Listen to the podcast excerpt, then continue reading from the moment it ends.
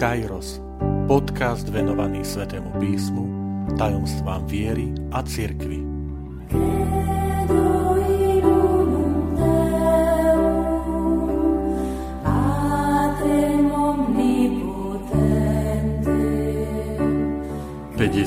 Tretia časť. Keď koza objaví biblické rukopisy. Vitajte pri počúvaní tohto podcastu, Volám sa František Trstenský, som katolícky kňaz, farár v Kešmarku a prednášam sväté písmo na Teologickom inštitúte v Spišskom podradí. V tejto časti sa chcem venovať objavu, ktorý mnohí odborníci nazývajú, že je to najväčší biblický objav 20. storočia. Hovorím o tzv. kumránskych zvitkoch.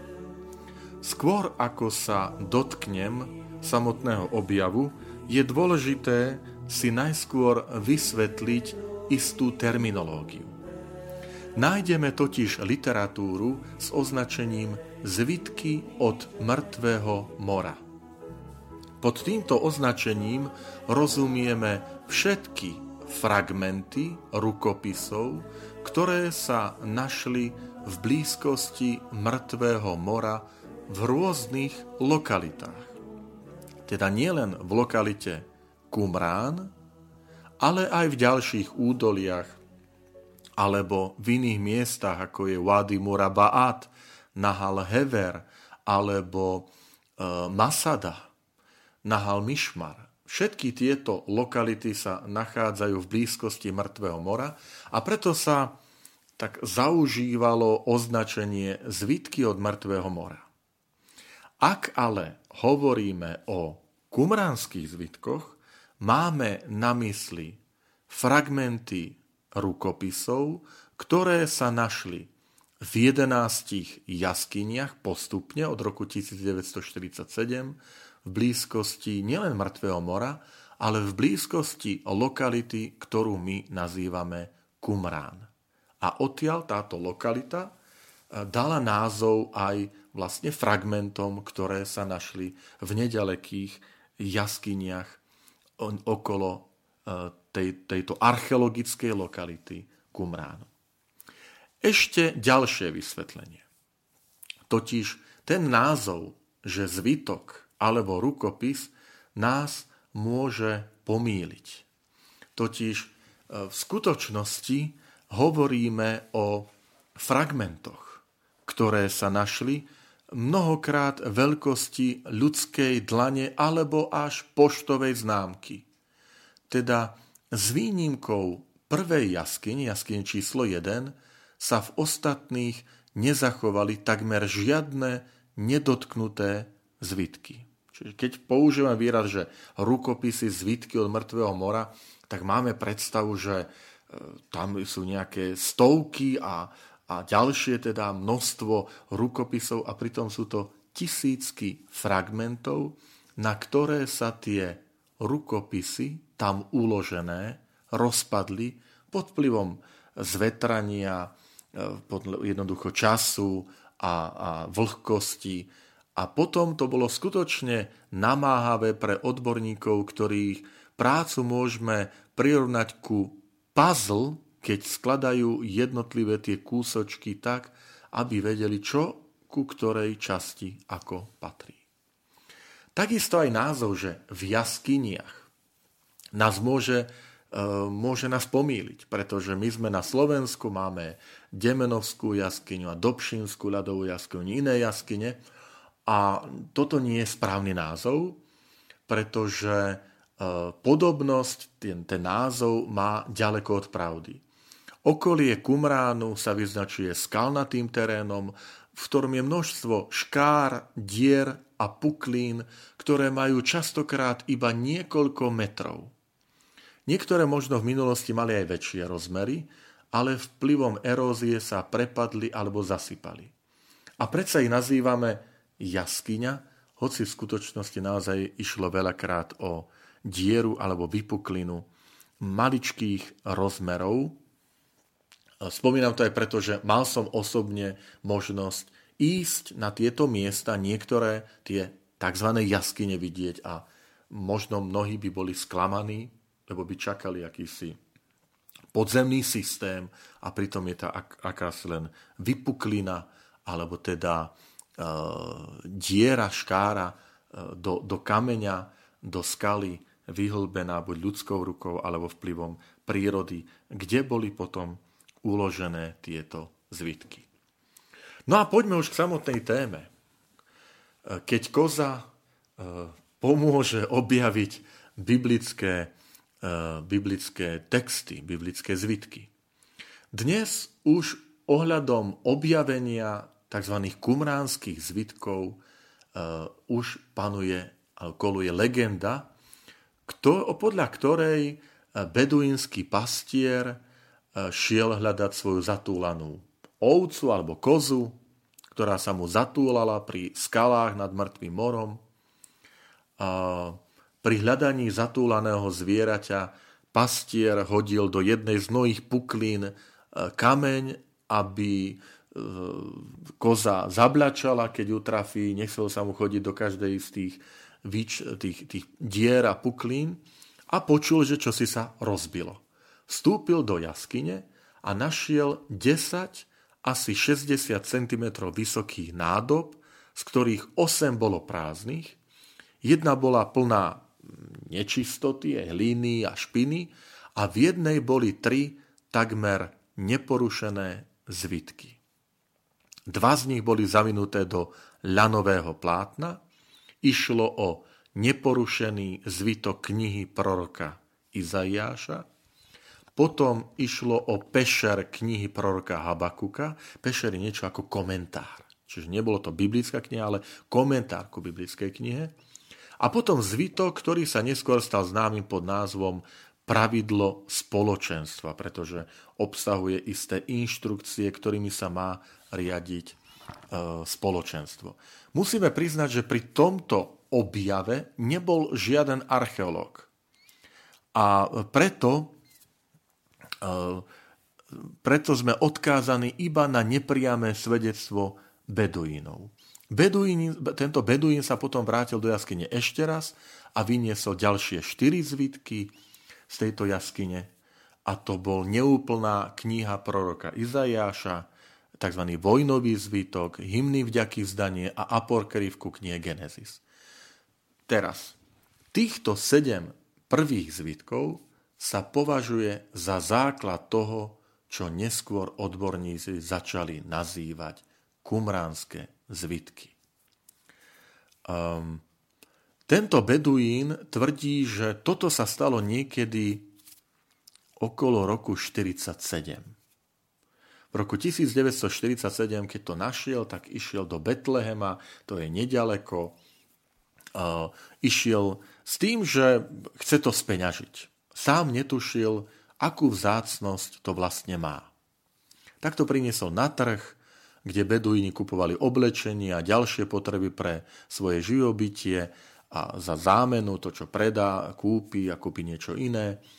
A zaniesol tieto rukopisy predávačovi starožitností menom Kálel Iskandar Šahin, ktorý mal prezývku Kando.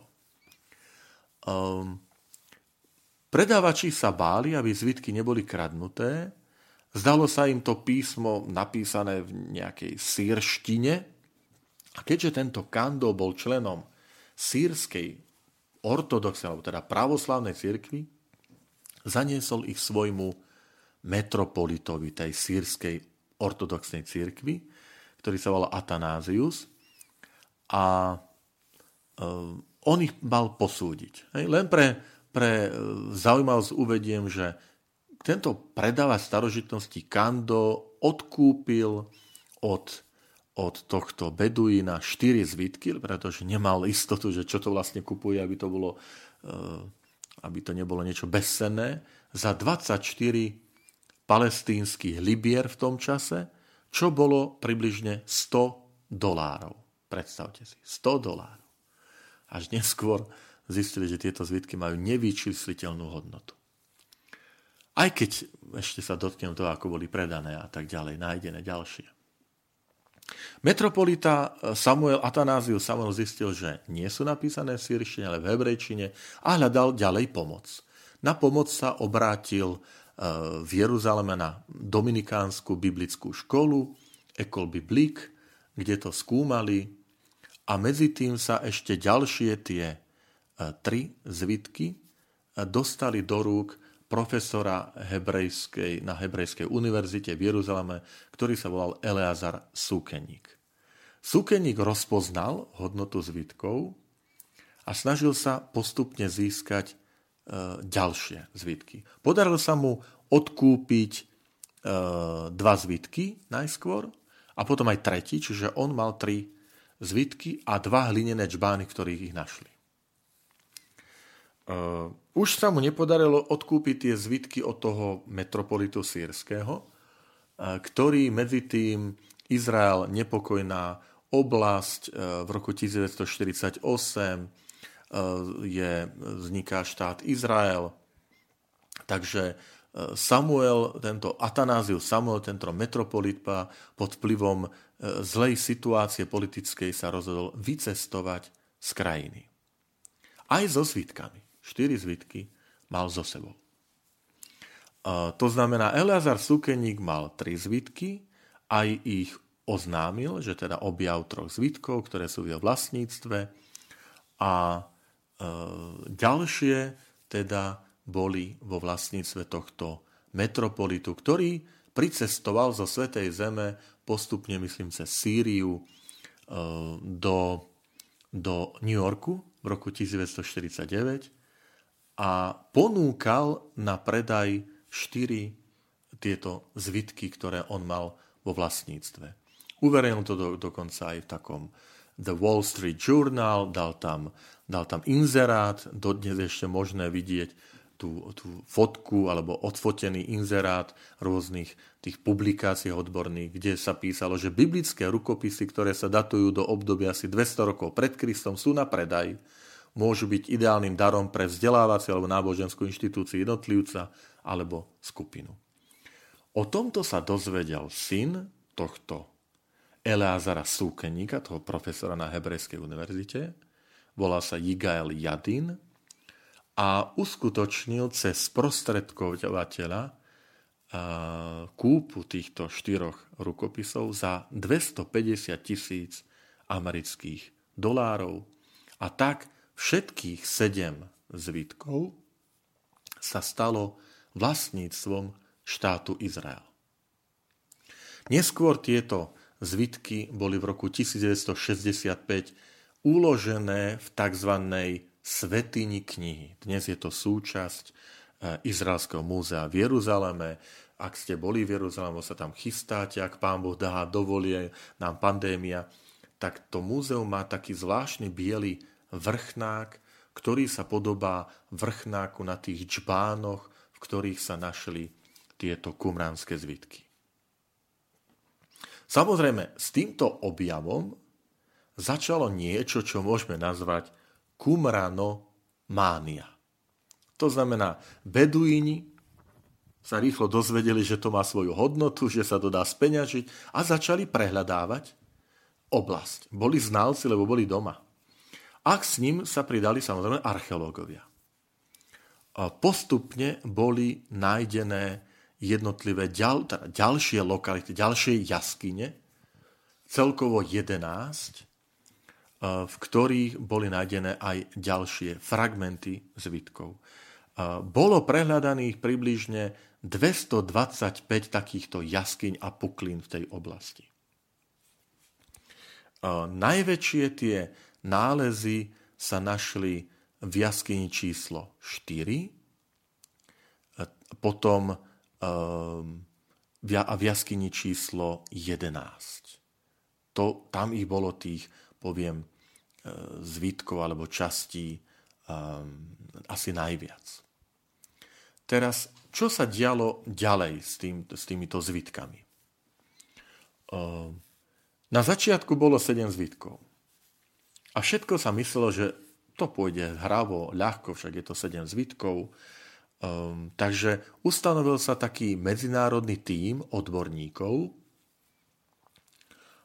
ktorý mal zastúpenie rôznych, teda Spojené štáty, tam boli dvaja zastúpenie, Veľká Británia, Francúzsko, Nemecko a Polsko. Niekedy sa vyčíta, že to všetko boli, že tam neboli nikto odborník zo, z Hebrejskej univerzity a že to boli väčšinou e, kňazi katolícky alebo kresťania. Čo je pravda. A jedno aj druhé je pravda. Ale a, treba povedať, dať veci na pravú mieru. V čase objavenia kumránskych zvytkov lokalita Kumránu mŕtvého mora bola na území Jordánskeho kráľovstva. To ešte nie stval štát Izrael. A Jeruzalém patril pod Jordánske kráľovstvo. A Jordánsko si dala podmienku. Dobre, my dovolíme výskum na mieste, aj potom v Jeruzaleme, ale pod podmienkou, že tam nikto nebude z Izraela, zo Židovstva. A toto bol dôvod, pre ktorý ten medzinárodný tým takto pracoval.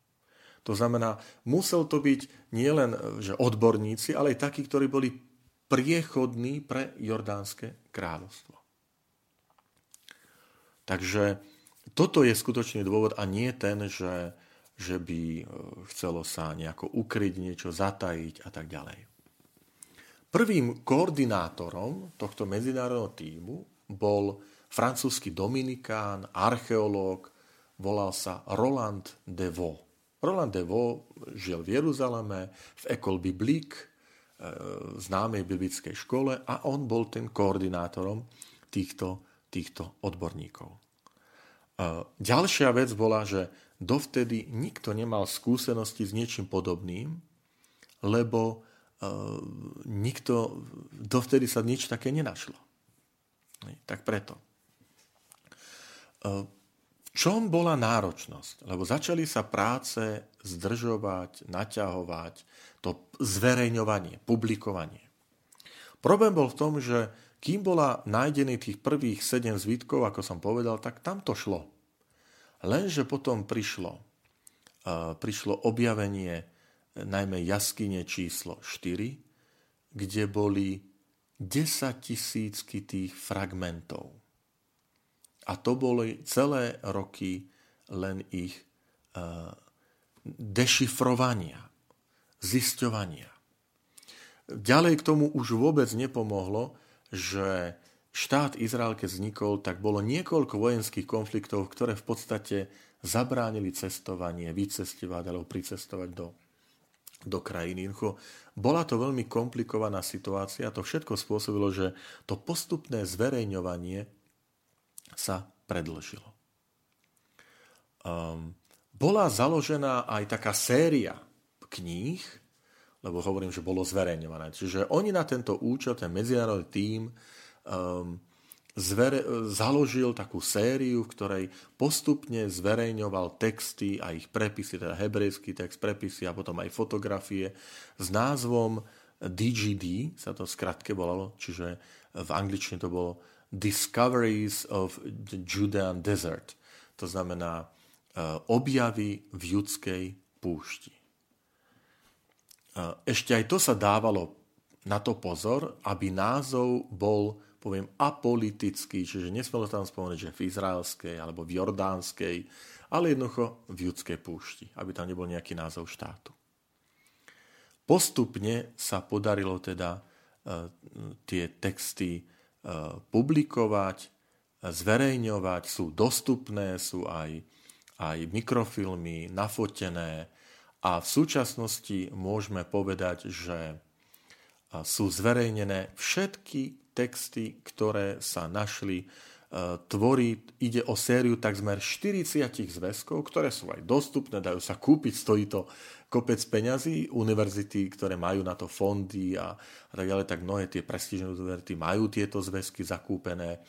Pre zaujímavosť môžete si ich pozrieť kde si na internete, cez Amazon alebo niektorú, že si tam napíšete Discoveries of the Judean Desert, eh, tú sériu, a, a uvidíte, že ako to aj vyzerá aj vnútro, že to si, to si môžete pozrieť.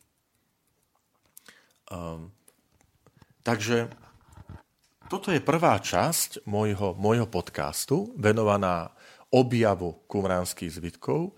Ja už len v krátkosti poviem na záver, že nepotvrdili sa fámy, a to sú naozaj fámy, také novinárske a túžba hľadať senzáciu, že, že tam je niečo, čo spôsobuje újmu kresťanstvu, že tam Vatikán čo si chce, aby tam bolo zatajené, alebo je tam zmienka o Ježišovi Kristovi.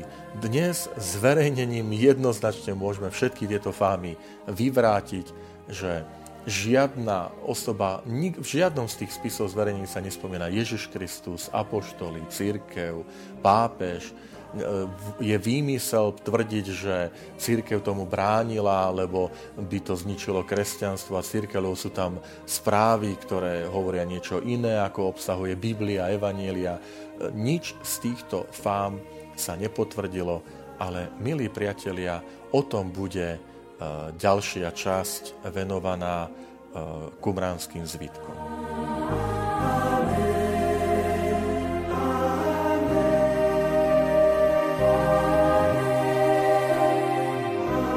Ďakujem, že ste počúvali tento podcast. Teším sa na ďalšie stretnutie s vami. Sledujte naše aktivity na web stránke farnosti Kežmarok www.fara.kezmarok.sk alebo na Facebooku farnosti Kežmarok.